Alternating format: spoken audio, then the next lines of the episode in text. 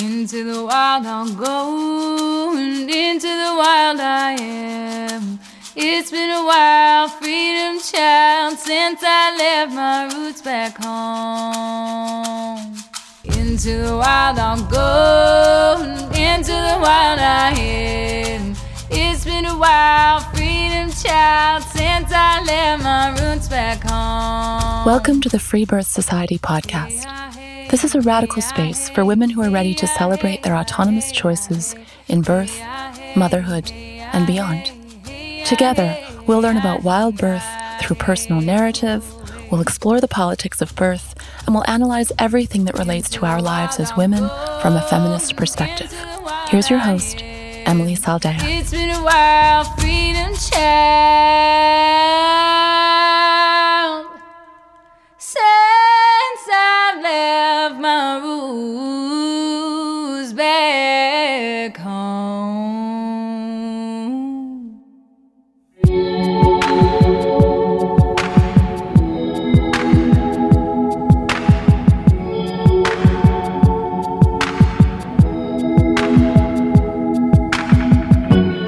Pelvic health educator and herbalist Maura Sternberg on the show, bringing you a powerful conversation on how to get patriarchy out of your pelvis.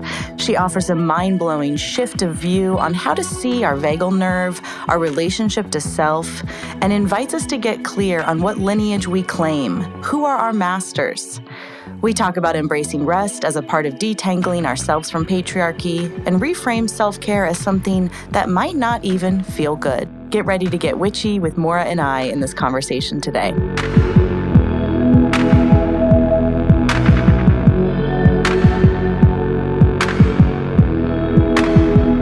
Welcome to the show. I cannot believe I'm actually here with you right now, Emily. Should we do the whole thing in song? Uh, yes. Wait. Yes. Why would I ever teach not in song? Oh, we should definitely. Well, I I will not sing publicly. However, you can. okay, so we are here. We are here to talk about exploring pelvic health. The title of this episode is Tackling Patriarchy Through the Pelvis, an exploration of female bodily liberation. You should see what she's doing right now. Through resilience, practice, and self responsibility. All of my favorite topics. Uh, so let's just kick us off with a little intro about you and and just let your let your passion come through. Why why are you into this? Sure. Why am I into this? I'm into this because I have had a lifelong journey with pelvic pain. Hmm. And also, the more that I talk about my experience with pelvic pain, the more I become convinced that everyone has experience with pelvic pain for the most part. Like, I've not necessarily, I can't really remember meeting any human being who would like, who was like, yeah, my, my female pelvis, no problem. Yeah, no worry. I think I might be one of those. oh my God, it's you. You're the one. You're the one. She has, she never pees when she sneezes, just a little. She never, no. I don't pee when I sneeze, but I did jump on a trampoline recently and it didn't feel great. Like, it, so Yeah. there we go. But I wouldn't call that pain. I wasn't in Well, okay, pain. You know what? I think you're right. I think this is a the this thing about pelvic pain. I think maybe the wording is not fully articulate of what what we need Pelvic health? about. Integrity. Pelvic, pelvic integrity might be Yeah. better. Okay. There. Yeah. I can go there. I don't think I have perfect pelvic integrity. I know I don't because I I jumped mean- on that trampoline and was like, oh, like, that doesn't what? seem great. Is there a trampoline on the inside of me also? Hmm. I have I was like, is it normal to be jumping holding my vulva? okay. Maybe not. I should probably do something with that. Mm, That's the realest thing. And also, um, on this tip around uh, like pelvic wellness, pelvic integrity, like a lot of the people, I'm a dancer, I uh, practice yoga, I, I'm in spaces of people who are like being very intentional about the integrity of their bodies.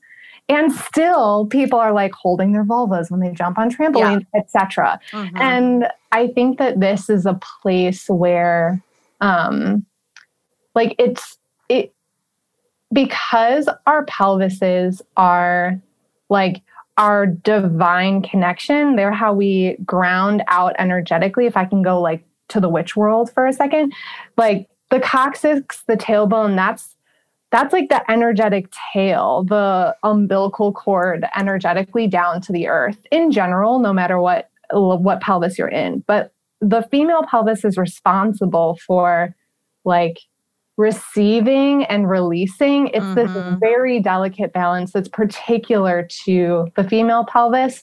And uh, patriarchy has absolutely no patriarchy has no regard nor respect for the idea that our pelvises are energetically connected to the earth. And on top of that, actively wants us to not know, to not pay attention to, to not be articulate or have any integrity around how our pelvises are designed in this very particular release receive dance. And so we'll go to the gym. Like, I'm like, okay, yeah, let's go. We'll uh, go to the gym, go work out, do yoga. All these things were created by men. Mm-hmm. Like, they're created by people with male pelvises. CrossFit, don't get me started. So, mm-hmm. like, we mm-hmm. think, you know, yeah, I'm training. Yeah, I'm getting strong. I'm um, even just like engaging deeply in my body. But because the patriarchy is everywhere. it's like in your gynae office, obviously. Oh, and it um, built it built everything. It built our roads. It built our chairs. Um, our chairs. It oh, built our cars. It built, it built. It's all for the male body. Exactly. Exactly.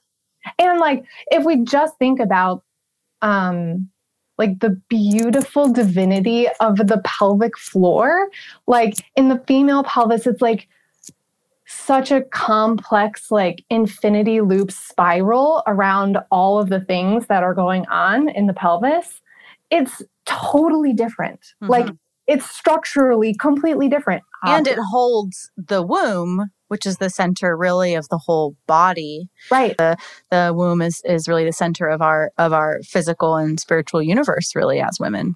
Completely completely. And also on a physiological level in the female body, the vagus nerve. So the vagus nerve is responsible for our nervous system calibration, our autonomic nervous system. It's it's how it's the nerve. It's like the big mama nerve. and it ends in the female body like it has a, a really um, important termination point in the cervix. Hmm. So the pelvic floor is responsible for uh like almost like trampolining to use mm-hmm.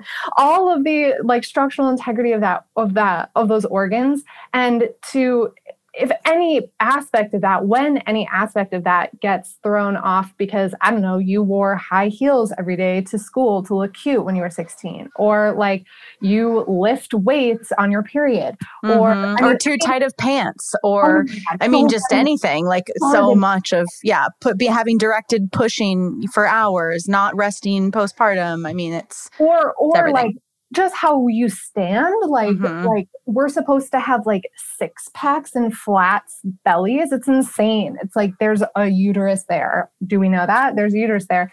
So when any of that stuff like obviously presents out of integrity like because of the world the suit that the suit that we're swimming in the mm-hmm. world that we're living in like because of that i mean the vagus nerve gets disrupted like that's that's how we interpret our whole world that's like insomnia anxiety mm. um period cramps all of these things were like yeah this is just what being a woman is mm-hmm. oh my mm-hmm. god like this is all one thing right what it's if now everyone's gonna be walking around being like my vagus nerve is like really my vagus really, nerve? out of integrity that would be more true that would be very true that would be very true so I didn't know I didn't know what you just said about the vagus nerve being having a termination point in the cervix. I mean that makes sense, but I didn't I'd never thought that. Yeah, and it it that actually kind of explains well the out of worldness of the birth portal and like the work of and even like on a basic level like why you would throw up while you're dilating. Mm. Like that that vagus nerve, that's that one thing. That's the highway. Or faint right after birth. Exactly. Exactly. Yeah. yeah. Yeah. And so people are we're walking around like doing the best we can with the tools we have, but the the more that we can get really clear about which tools serve which master mm-hmm. and the lineage of the tools that we're using. Mm. I'm not like, oh, I'm never going to do yoga again, but I'm not going to do yoga and think that it's going to help the integrity of my female pelvis. No. Wow. Probably not. Unless mm. I get really intentional about that. Like the lineages of all these things that are just commonplace for us now. I think we just got to be get we have to get more mindful about. Oh, that's such a big deal. Yeah. You yeah, thank you for bringing that up. It's such a yeah. big deal. Like who who are who who are we learning from and where did it come from and who was it made for? Exactly. Yeah. Exactly. And um this is also another this was really trippy for me when I really integrated this, but like I so when I was uh, 18, I had a hymenectomy because Why? it's a super. They, I got diagnosed with an imperforate hymen. I'm using air quotes if you can't see that, um, which I think is kind of a scam diagnosis. Like it doesn't actually make sense. Okay, so do, were you having symptoms? I could not put in a tampon. Like I tried for real and like almost passed out. Hence vagus nerve. And but that's not really a problem, is it? It it was a problem because I was like, I want to have sex. I want to have penetrative sex. Right. And I was like, I actually don't. I can't do this. Whoa.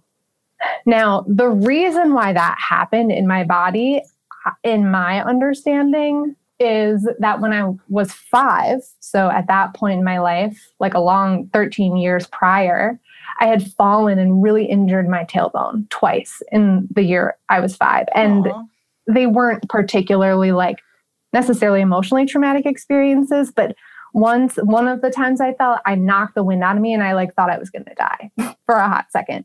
So that's kind of a funny story that I can go into in more detail, but the bottom line is I by the time I was 18, I already had kind of the word that I want to use is like dysbiosis, which is a word we use when we talk about like the intestines being out of integrity, but that's really what it felt like, like pelvic dysbiosis. Um, things weren't like in the right place, mm. and that hmm. got diagnosed as, oh, imperforate hymen, right? Okay. When in reality, the ligaments and tendons and tissues and pelvic floor, all of that was totally inflamed. exactly. Being- well, of course, that that is why it's a scam.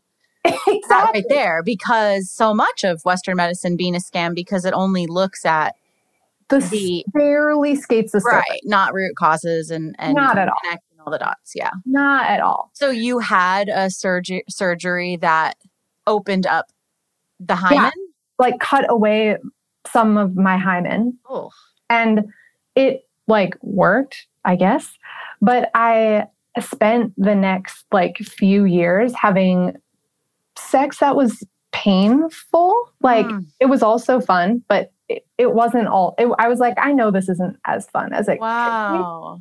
And I went to the gynae, and the gynae. She was like, I've never heard anyone call them the gynae. Wait, that must be a, Midwestern thing. That That's is hysterical. All, are you serious? Okay hello, if you're out there and you're from Chicago, you're from the Midwest, and you're listening to this, I need you to at me, at call me a witch on Insta. Tell me that you call the gynae the gynae, please. That is really funny. Okay, so you went to the gynae. So I went to the gynae, and she was like, "Oh, well, you must just be pretty anxious. Like, um, maybe just have a glass of wine or two before you have sex." And I was like, "Um, I'm not going to do that. no, thank you." Yeah, just like, disassociate yeah, just like numb your body. I was like, dude, my like my boyfriend knows more about this. Like he's not going to be down for this plan. You know what I'm saying? Like uh so I said, "Okay, no, thank you." And she said, "Well, I could prescribe you some like Xanax." Oh and I said, "This is not the problem. Like I'm not this is not in my head. This is not a Maura is anxious problem. That's not what's going on here but of course there was like no solace to be had there. So no. it felt it felt for you really physical. Oh, I knew it. Yeah, totally. Yeah. Because I get not that that was sage advice whatsoever, but I get that in lots of cases, you know, women have already been molested their whole life and they've been, exactly. you know, raped by their PE teacher and then they go to have consensual sex and they're so in their head and they're so they're so tight and so traumatized. But right. that is not the case here. Right. That's not the case here. And also when that is the case, um, this is that other piece where I think in general, like we have to tend to the structure too.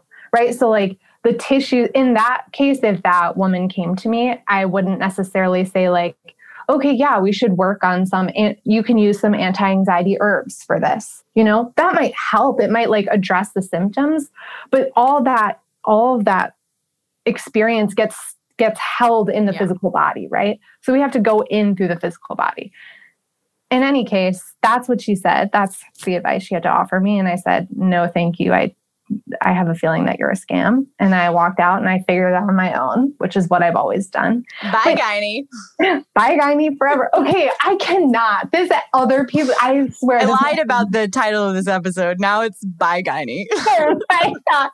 Wait, please do that, Emily. please do that.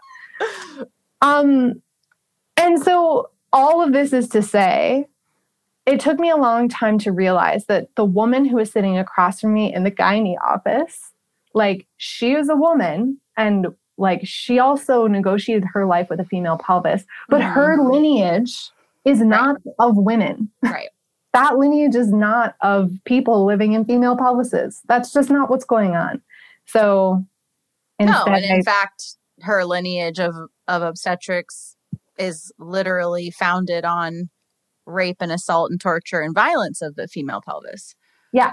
So, so don't no thanks. No, yeah. thank you. There's no there's no liberate. I don't think for me, I'll say there has never been any liberation there. Mm-hmm. Never been any liberation there. So basically, I changed. I changed my lineage. Like now, I claim lineage from like Rochelle Garcia Saliga, of innate traditions and Zen Shiatsu, Eastern medicine, and you guys of Free Birth Society and Keminami, like those people. Because without, I think without that, we're lost. Without that, we're like powerlifting. We're like, yeah, we're really strong. But mm. I went to a um, a pelvic floor physical therapist who said that the majority of fourth degree tearing she sees are in dancers and yoga teachers and fitness instructors because that industry is so dominated by like male pelvic pattern holding. Yeah. And also, that is a strong narrative in industrial birth that the dancers and the Pilates teachers and the the the yoga instructors are going to tear and are going to need surgeries. And I don't really care about that narrative unless we had some surveys of undisturbed yeah. dancers and Pilates instructors because we know that those women are also getting drugged and having directed pushing and right. having a baby pulled right. out. So it's like, doesn't really, I hear your point, And I also feel protective of the violations I've seen against those women in the name of how they've used their body while they're yes, being literally yes, violated. Yes, yes, you know? yes, yes, yes. Oh, I totally understand. Yes. Yeah. I it also strikes me to clarify that like a lot of these practices now are attached to femininity, like it's feminine to be a dancer or something. But again, like ballet was made by men, right? right? Like so yeah, mm. I totally see your point though. But That's interesting.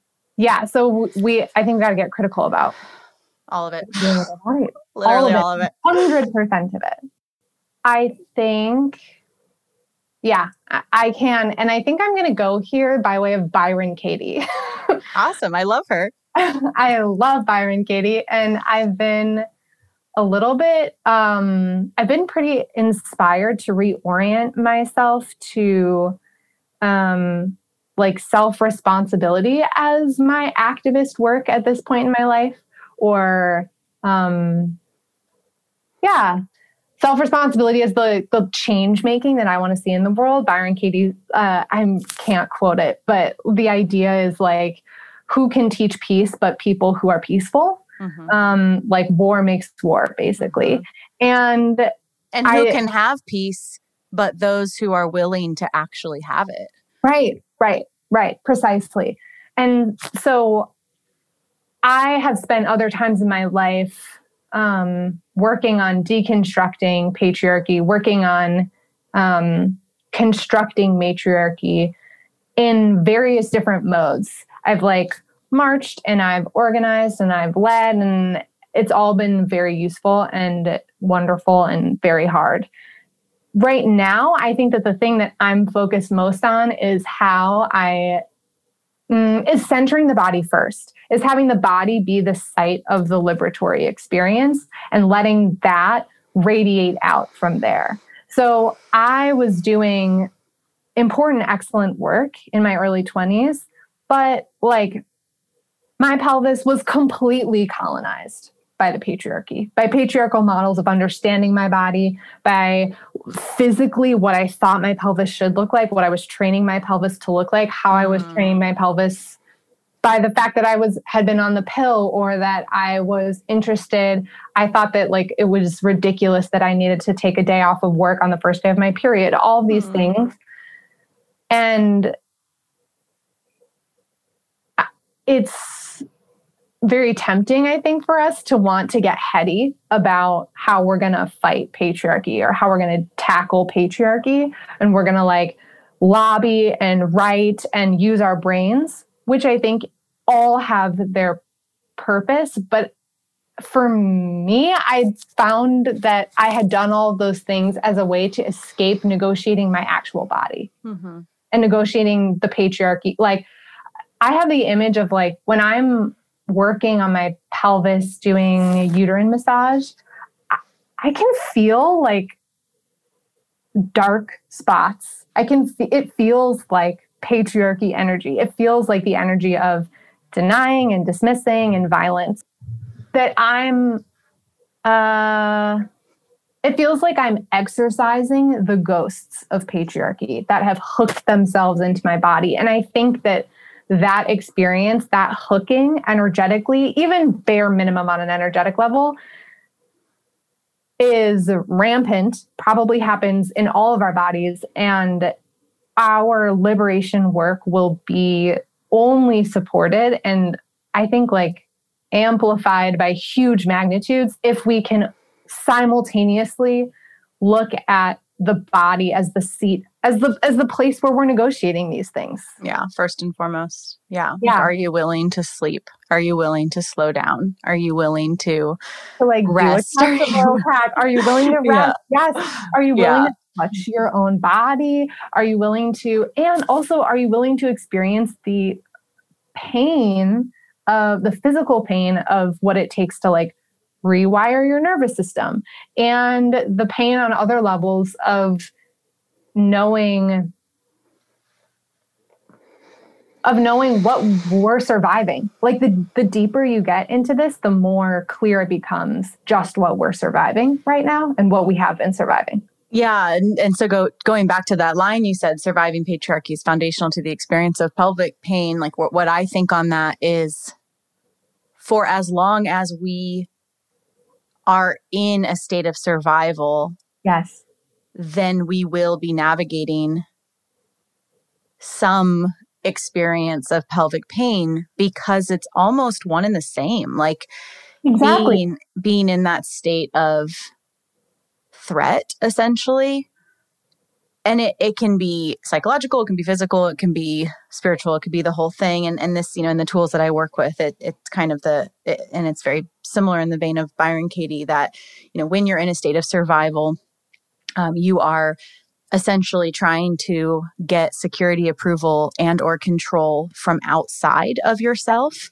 And there are true times where we are in states of survival like bear chasing or not knowing where you're going to sleep that night not knowing how you're going to feed your kids. Like that's those are true states of survival. Um, where you are truly for survival purposes needing to uh, get security approval control from outside of yourself. Mm-hmm. But the vast majority of people, um, you know, in our spheres, actually stay committed unknowingly to a state of survival yeah. instead of resourcing ourselves and and so for for my own energetically spiritually whatever like for my own journey with this i agree it's really deep and it's nuanced and it's kind of it's almost hard to put language to it that is. the the this concept for me in my body and in my world of shifting out of a state of survival very much includes shifting deeper into my body from a mm-hmm. self-centered matriarchal lens which is complicated and there's so many layers and it, it's mm-hmm. it, you know it seems never ending but but i guess where i'm getting at is when we get resourced enough internally to move past a state of survival yes. we can actually experience our bodies as like the central through line of liberation. Yeah of ecstasy. Yes. Yeah and that it's for us, that it's mm-hmm. not against us, that all of this pain is directing us towards exactly the information of, of liberation if we choose A to see it that way. Or you can take the fucking Xanax and have painful sex. You know, like this is the crossroads we're at. Yes, Yes, exactly. It requires a reframe, a reorientation to the experience of pain as like a goddess sent system of communication between you and what the earth loaned you that we, we call your body. I also really appreciate your uh, the orientation towards survival and I can pull that thread all the way back to the vagus mm-hmm. nerve, right? Like that's that's the the central the state of survival or not is the thing that determines the state of the vagus nerve, which is the thing that determines the state of the cervix, which is the thing that determines mm. the health of the pelvis. Like that's that's the place between this world and the spirit world. That's mm. the place between the outside and the inside of your body. That's the place where I mean, a lot of the endocrine system, like hormonally, all this stuff sits here.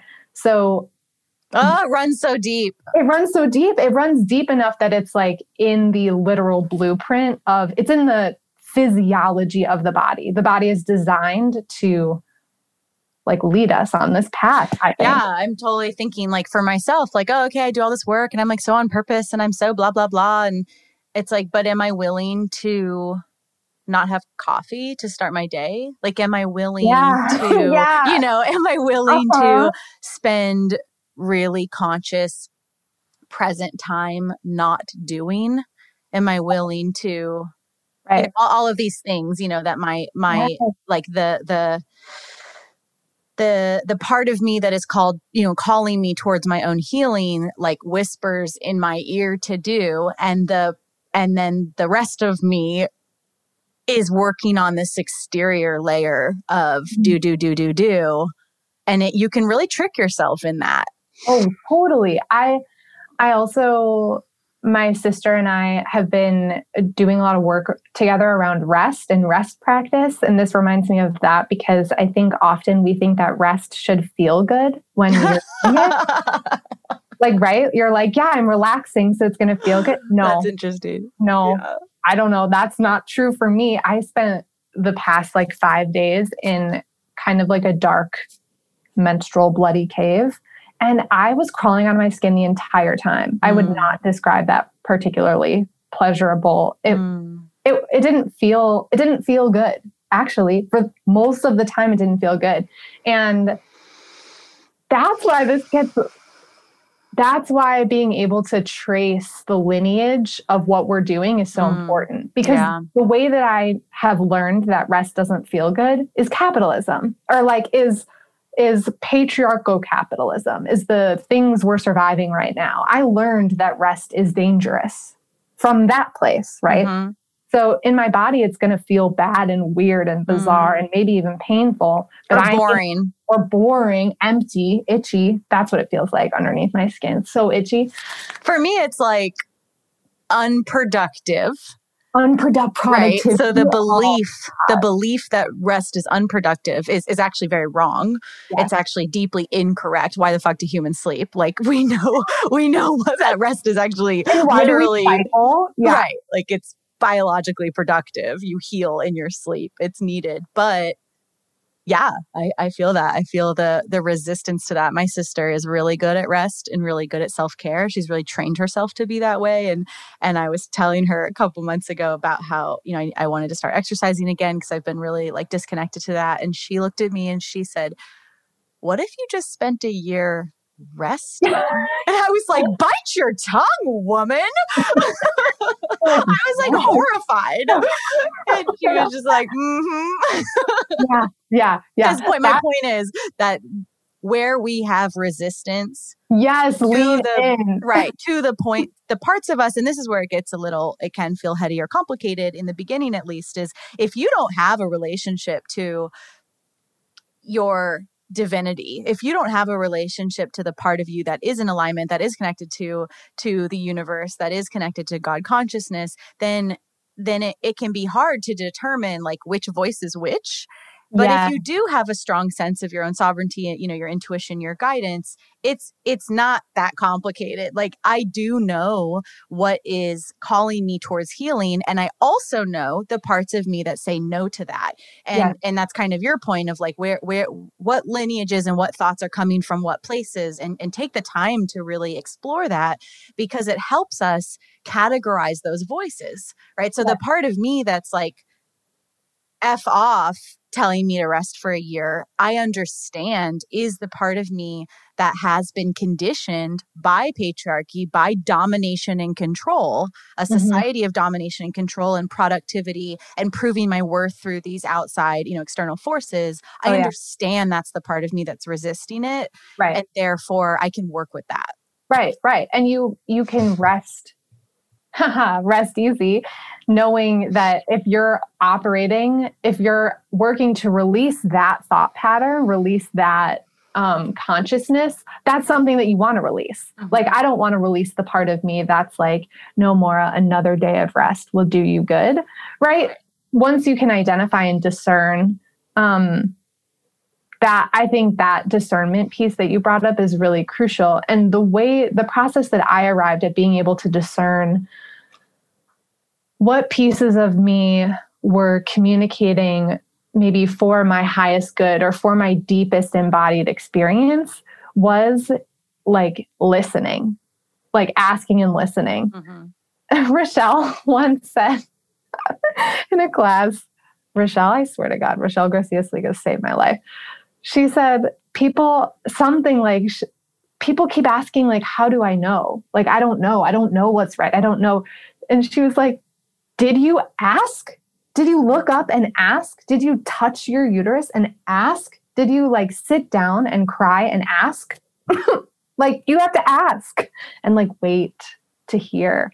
And that process of that for me worked best when I was doing embodied practice, mm-hmm. when I was touching my body, when I was breathing consciously, when I was sitting on a steam, when I was doing a castor oil pack. It felt like yeah. I had the somatic experience of being able to ask and receive that information. Totally. Yeah, I appreciate that. Right. Because that also can be translated to prayer and sitting at an altar and meditation and all of the same stuff. Like in the vibration of rest, you can receive and you can actually listen. And you can't listen while doing. Like there's just a, no. it's kind yeah, of one correct. or the other. Yeah. This this point that you make about uh, rest is essential for receiving. This this aspect of receiving energetically, I think, is the thing that makes the female physiology particular. Mm-hmm. And it's the thing that how we've that domination training we've gone through cuts us off from mm-hmm. the rest that cuts us off from the understanding of receiving, receiving guidance, receiving yeah. pleasure, receiving money, receiving anything. Right. And then it's so easy to then listen to those around you. And then it's so therefore easy to betray yourself accidentally, which we all do. Of course, of course, of course. Right. Like receiving the receptive capacity of the physiology of the female pelvis to me is like being able like I was in the throes of like a really like really bad period cramps, uterine ligament cramps, they're some of the most painful things I've had. eight out of 10 pain. Ouch. Like my round ligament sprained, well, strained, whatever. And I was in the throes. My sister's like moxing my back. I'm like naked and crawling and sobbing, and I can feel like a spirit. can it is spirit is around. And I said, I said to myself, my body, like, okay, I know that you need to do this. I've only got one more round of this in me. And then after that, I need a break. Like, I, I can do, I can have this pain for one more time, one more round of pain, and then I, I need a break. And when we've been in rest practice, when we've been in practice of receiving in this way between ourselves and our bodies, like my body totally listened. Mm-hmm. My body could receive that from me, and I had received from my body. I know you need to do this. Like, I know you're working like past life, ancestral stuff. I know this is being worked out right now, and I'm here for it. And also, we become like co creators mm-hmm. with our bodies, with the universe, when we can receive in this way. Right. Which is you being truly outside of survival Yes. Like it's you That's actually. Being in a different consciousness, not just in to me, you know, victim consciousness to me, right? It's actually through me, by me, for me. And so yes. you can co create consciously. Yes. Another thing you wrote me was women's bodies are the source of divine wisdom, and we are the creatrix of the healing stories that our bodies are asking for. Mm-hmm. That feels kind of like highlights, I think, the points that you're making. Yeah, I've been really um, educated well by my body and by, by my ancestors at just how um, I can't remember the word when it's like two to the power of three. What's that? I'm a high school dropout. I don't know. Oh my gosh. like it reverberates our healing right now reverberates forward and backward mm-hmm. and it's nonlinear. Up and exponential. down yeah. Oh my god. Oh, it's exponentially nonlinear. So i i know now that i've like touched my uterus and touched my uterine ligaments and and held myself really i i can hear stories from my mother, from my mother's mother, from my great aunt who got put in the quote crazy house for being a spooky witch. Like I can hear these stories being unwound as my ligaments are unwinding. And that's yeah. that's everyone. That's that's everyone, that's everyone's story of birth. That's if you're embodied in your birth, that's what's going on, right? Mm-hmm. That's when you can feel like a spirit coming in. That's when you put your blood on the earth. Like all of that is operating. And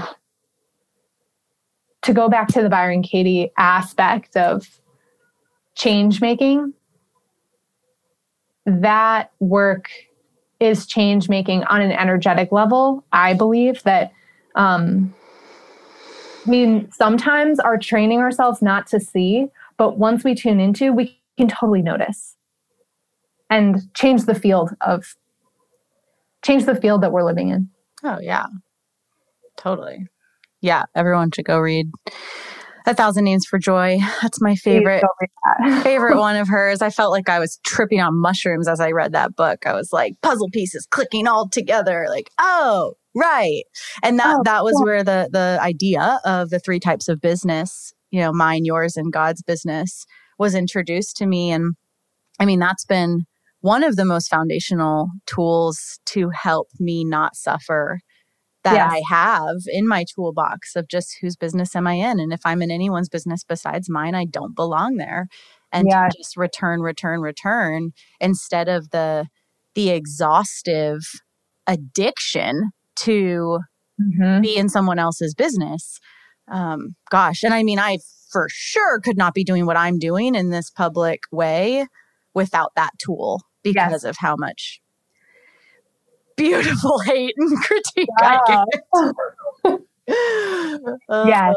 oh, I needed that. I needed that revamp of that lesson just now. And it strikes me that there's this lovely parallel between um, being in our own business and being in our own bodies. Right. Like totally. Getting out of your own business is a great way to get out of negotiating mm-hmm. the sensation in your body. Mm-hmm. And I think it's also worth mentioning that, like, I do not in any way see the kind of pain that I experience for a long time, the pain that I experienced was suffering. Like I suffered in that pain.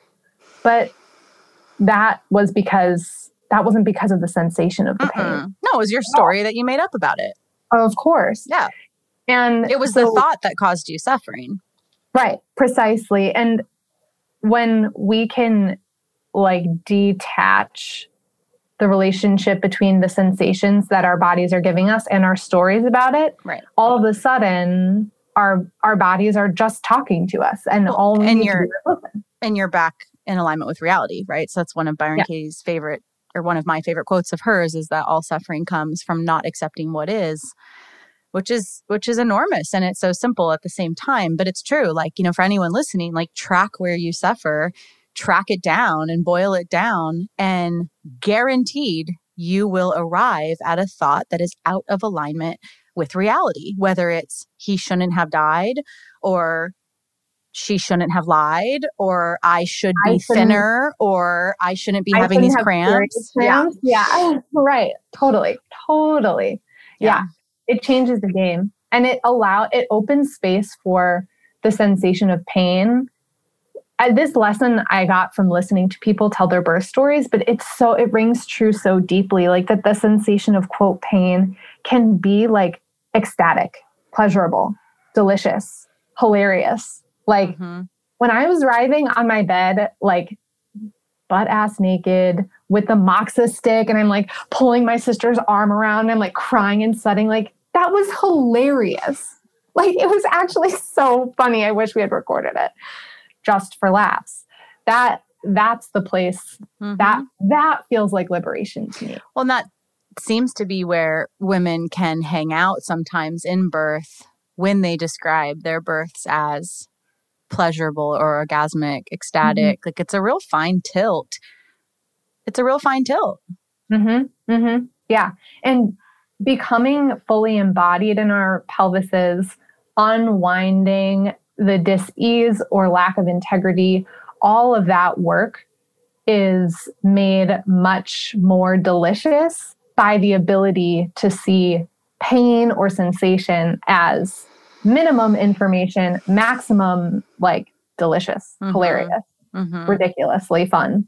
Yeah. I mean, in either way, one of my favorite terms is for me. Like, okay, mm-hmm. how is this for me? How is this migraine yeah. for me? How is, how is yeah, migraines are yeah. migraines are kind of my like my hitch and my giddy up. Like that's that's a really oh. hard one for me to do the work on.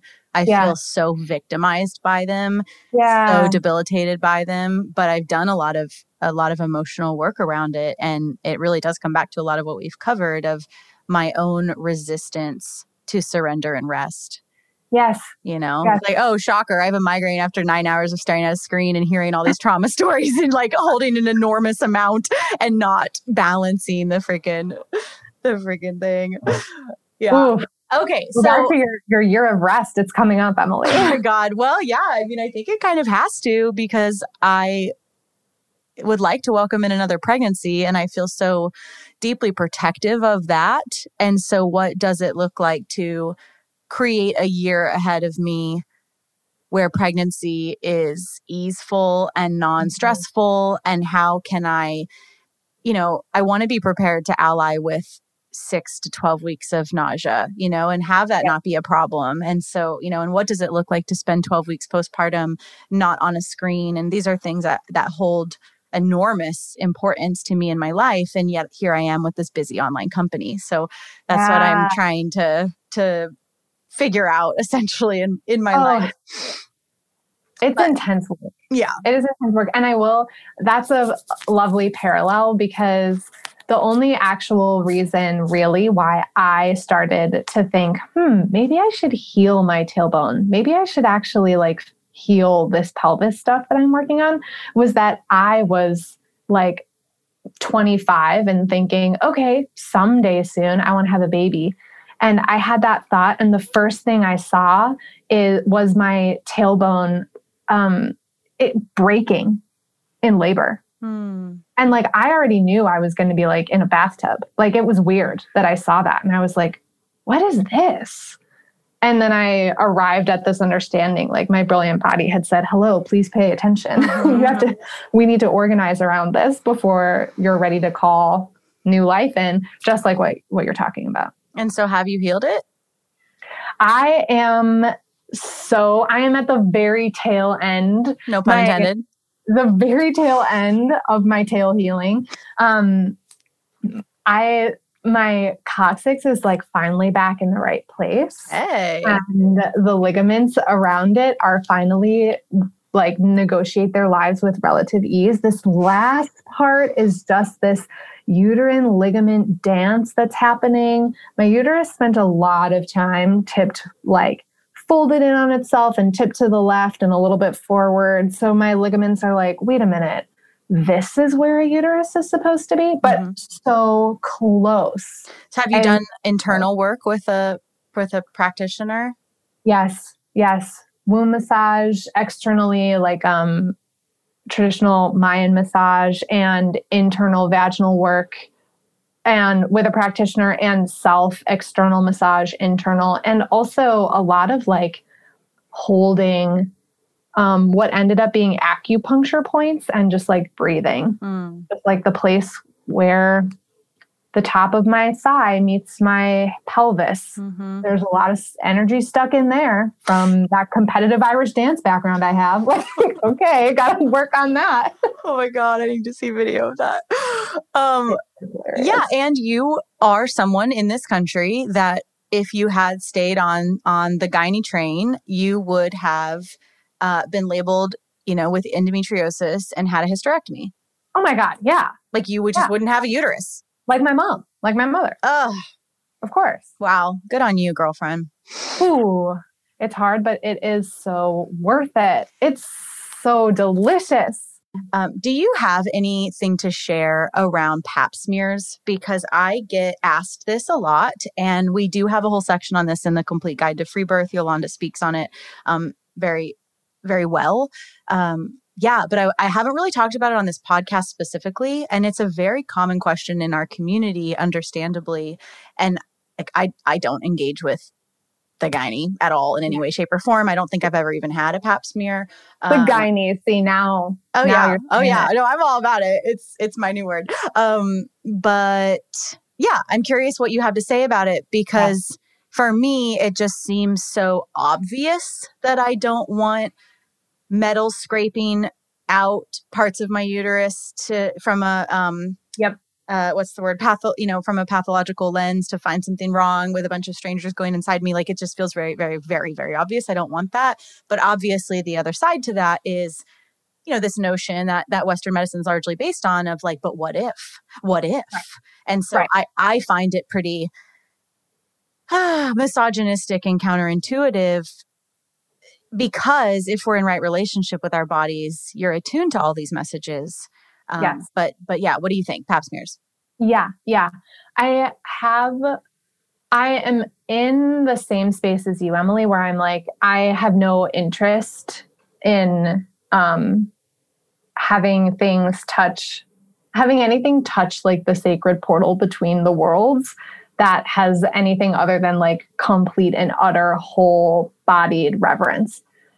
I don't do a lot of like self cervix practice. I do a lot of um, like palpation, but I don't do a lot of looking because I like uh, visual self assessment of my cervix um, because I literally hate what's the speculums. I hate them just not going to work for me. Um, but I know a lot of uh, people who do do that and can like do visual uh, checks or do physical checks for um, fertility awareness method.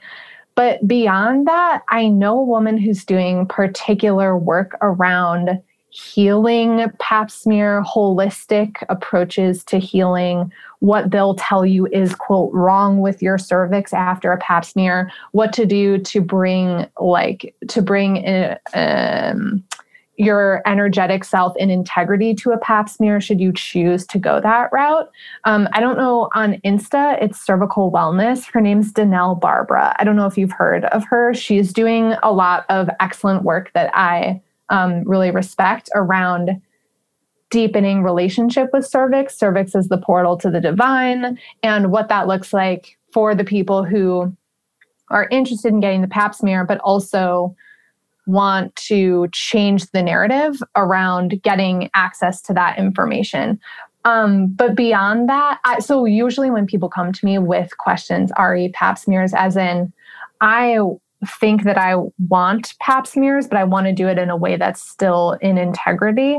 I usually send them Danelle Barbara as someone who I trust. But in general, like I'm not going to. I'm not like I'm not going to rely on a pap smear beyond my own touch, beyond my own intuition um, to tell me what's up. And also, the things, of course, the things that Western medicine is looking to protect us against are things that happen when um, we like seriously disrupt our vagus nerves and our cervixes mm. with IUDs and non organic tampons and like all of the myriad of other things mm-hmm. that we mm-hmm. do to mess around with our cervixes. So I'm of the prevention is the best cure model. Yeah. And I think that a lot of women in our community are really just asking for to be affirmed, you know, that their intuition is enough and that they yeah. don't need to have some big study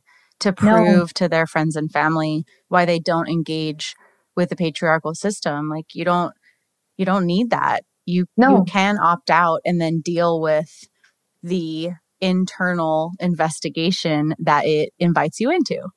Right, right, exactly. And that place, that space of, okay, well, I I didn't go to the doctor, but now something's wrong with me and I could have caught it earlier. But what if that hadn't happened and blah, blah, blah? Like that future tripping, or when it happens, if that happens, like that's that's where the medicine is in my opinion. That's mm-hmm. where like the that's where actually the healing is is reckoning with yeah. what radical self responsibility actually looks like, right? Yeah. Which is exactly. your mind.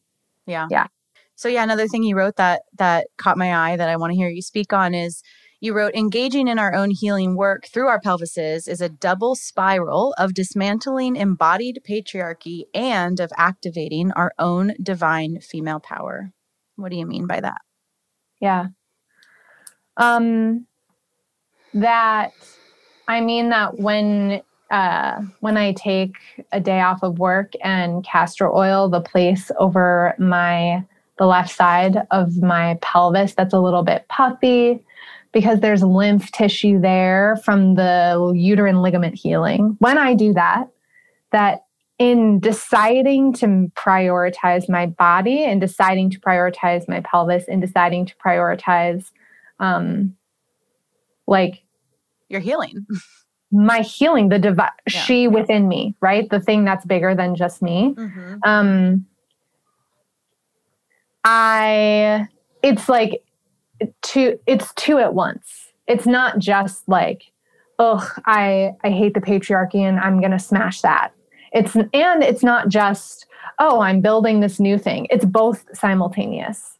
It's both that I am rejecting all of that narrative in my head around being productive and being a good worker and being a useful citizen, blah, blah, blah. And also, I'm using my body as almost like a the site to that which I'm building upon the like an altar an altar to the receptive yin energetic power hmm. that the female pelvis is physiologically designed to represent and designed to portal us into and through. It's mostly like just respect, like respect the earth, respect this, respect my pelvis at me. So, it, Yeah, yeah. So for women who are new to this concept and and really resonating with it, why don't we wrap up on some ideas and offerings and suggestions and things that work for you and and where would someone who's kind of new to this even begin to treat their body as an altar or um, invoke this concept of rest and and you know yeah the honoring of of their uterus and their pelvis yeah yeah well, there's one level of this answer, which is kind of like the list of self care practices to try. Um, and there's a lot out there, so I'll I'll just touch it briefly. Things like um, castor oiling, heat packs, resting on the first few days of your menstrual cycle, not exercising, not running on the first day. I don't know if any like marathon runners just not pushing oh, yourself. Don't right your uterus is three times the size it normally is. It's not designed to be running. Um, and steaming self-touch that isn't sexual self-touch that is meditative which can be sexual but with the intention of um, meditative attention and mindfulness practice but underneath all of those like activities to try the framework that I use with myself and with the people that I work with is about how well the pelvis is receiving, releasing, and maintaining. So, how well is your pelvis uh, receiving pleasure, receiving a spirit baby? How well is your pelvis um, in its reproductive capacity? How well is your pelvis releasing, like pooping and peeing and bleeding? How well is your pelvis in, like, what does it feel like when you squat? What does it feel like when you pick up a heavy bag? What does it feel like when you jump on a trampoline? Um, so these three modes to receive, release, and hold or maintain. I kind of invite people to just think, like, where am I at with those things? Like, mm-hmm. where actually what what does it feel like when I take a shit? Mm. Like what does that actually feel like for me? Uh, do I need to zone out on Instagram to avoid the fact that oh it kind of hurts on the left side mm. or that left hip is tight so I always overcompensate when I'm doing squats? Mm. Just to get curious and invite inquiry about and notice. Notice. Yeah, like stop checking out. stop checking out. Stop just yeah. start paying attention, asking your body to tell you what's happening when it needs to receive, release, or hold. And then from there, that's how we get out of the paradigm of like, I have a pain, I'm going to take a pill, or I have a pain, I'm going to take an herb. I mean, I'm an herbalist, so we often treat herbs, I hate this, like pills. Um, but the way to get underneath that is to track what you're actually feeling and like this is really about radical responsibility and radical orientation to embodiment. So like what's at the root? What's underneath that? What story is underneath that sensation? When did it start? How did it come to be? How do you think about it now? Um, yeah, and that's like a two step because there's the can you listen? Are you willing to listen? And then the next step is then are you willing to do it? And that, that's where I feel like I hang out. Like I can definitely listen, mm-hmm. but I I haven't taken full responsibility for then it doing it, embodying mm-hmm. it. Mm-hmm. Yeah, and that space, that's interesting space to to traverse. The question, the questions that come to mind when I'm in that place are like, um, what what does it mean to my body to say, "Oh, I hear you," but then to like not do shit about it? You know, it means Sometimes, betrayal. Right. Sometimes I almost think my body would prefer that I don't listen. Better, better like don't even hear what I'm asking for than be like, oh yeah, I know. And then like turn and walk the other way. My body's like, are you serious? Like yeah. we've been telling you this for years, Maura. Mm. Yeah. It's tricky terrain. And also, also, I will say that I'm a divine timing kind of person. So sometimes all the times in my life I've it's been the right moment when I decided, oh, I'm going to do this. I'm actually going to take this seriously. I hear you. I'm going to embody it. So, yeah, it's so easy to depending on your your mind if you are a perfectionist type A, you know, self-critical whatever person, which thankfully I'm not, but it's really um tempting to use this use this conversation as another way to shame yourself, disconnect, exactly. and even further like beat yourself up. So, you know, in this exploration, and it is so layered and it is it is lifelong. Um, you know, to do this with from a space of curiosity, from a space of softness, and from a true space of allyship with with your body and with where you are, and that it's mm-hmm. it's it's really deeply okay. And and true sustainable shifts don't happen from a space of self-loathing. They happen no. from a space of self-love. And so that's a really interesting tricky part where i see a lot of women or i coach a lot of women who they they they think and I, i've caught this too myself like they think they're in a lot of self work but it's it's unsustainable because it's actually secretly rooted in criticism and hatred. and self-hatred. Yeah. yeah it's right. still yeah not quite not quite there. Yeah. right it's only your body this is so real though. Your body and honestly your vagus nerve to get specific really only register the work that you're doing as healing when under when healing mm-hmm. and love is at the core right because mm-hmm. we can't mm-hmm. trick our nervous systems into believing that self-judgment or self-hatred is like good for the body mm. no our nervous systems can see right through that your cervix can see right through that your cervix knows that if that's what you bring so that's that is really the step one which is why the li- like the laundry list of self-care things to try mm. Eh, I mean, play around, of course. Well, and we can all take a Epsom salt bath not in presence. Exactly. We right. can do that and still be thinking of our to-do list and and you know, looking down at our bodies with with with a nasty lens yeah. and yeah, this is where I mean this is the like infinite loop back to presence and essentially like nothingness. Like there really mm-hmm. isn't anything you have to do. Like mm-hmm. there's there's a Osho quote around um, that the only journey is a journey outwards because you start you already start inside. And so right. any journey is actually a journey away. Like inside is where you want to end. So right. stay stay there. Yeah. So yeah. where can people find you and and continue to learn from you?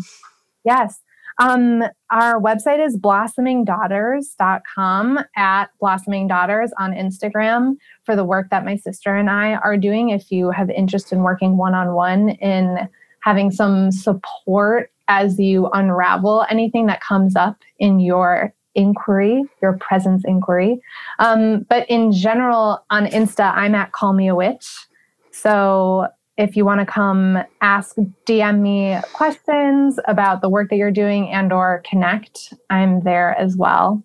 Um, and i just want to say thank you so much emily for the space that you hold and the work that you do and how you operate in the world. Mm. i really hmm. appreciate it. Thank you so much. Yeah you too. It's been a pleasure. Thank you thank you. Oh so lovely And that's it for today, my sisters. Check out everything we do, including one on one and group coaching, learn about our private membership, in person retreats, and more on freebirthsociety.com. Our online courses are on freebirthsocietycourses.com, including our flagship course, The Complete Guide to Free Birth. Don't miss the Radical Birthkeeper School if you're ready to become the authentic midwife that women are searching for. Together we rise, and the revolution starts inside each of us. Our opening song is by Shyla Ray.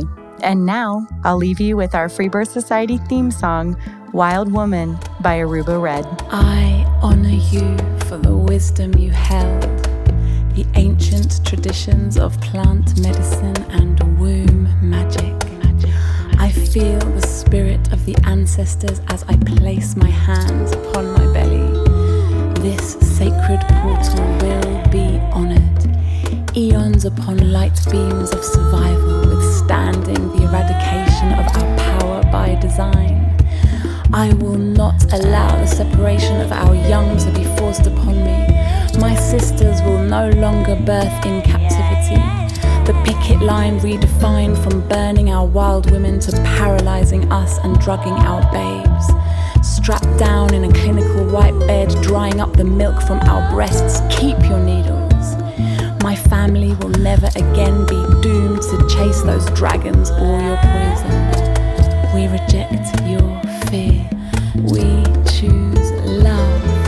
Everything with intention. Death, ascension. I will fly and bring her back from the stars.